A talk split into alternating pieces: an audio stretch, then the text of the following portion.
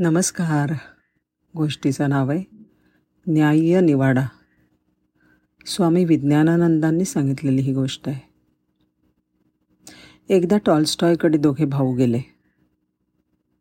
भांडण होतं इस्टेटीच्या वाट्याचं.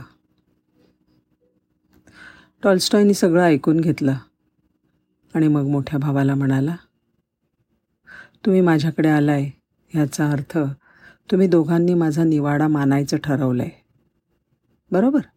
हो हो दोघंही जण म्हणाले. मोठ्या भावाला ते म्हणाले तू मोठा आहेस. तेव्हा तू ह्या सगळ्या इस्टेटीची वाटणी तुझ्या मनाप्रमाणे कर. प्रत्येक भाग निम्मा निम्मा झाला पाहिजे अशी काहीही फिकीर करू नकोस. जसं तुला पाहिजे तसं तू कर. तो तुझा अधिकार आहे. हे ऐकून मोठा भाऊ खुश झाला. मग टॉलस्टॉय धाकट्या भावाकडे वळला आणि म्हणाला हे बघ तू धाकटा आहेस. हा तुझा दादा आहे ना तो जे दोन वाटे करणार आहे त्यापैकी तुला कोणचा हवा? तो निवडण्याचा हक्क पहिल्यांदा तुला आहे. आता धाकटा भाऊ खुश झाला आणि मोठा भाऊ मोठ्या पेचामध्ये सापडला. स्वतःसाठी जास्त घेणं हे काही त्याला आता शक्यच नव्हतं.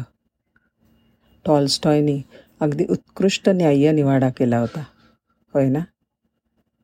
धन्यवाद.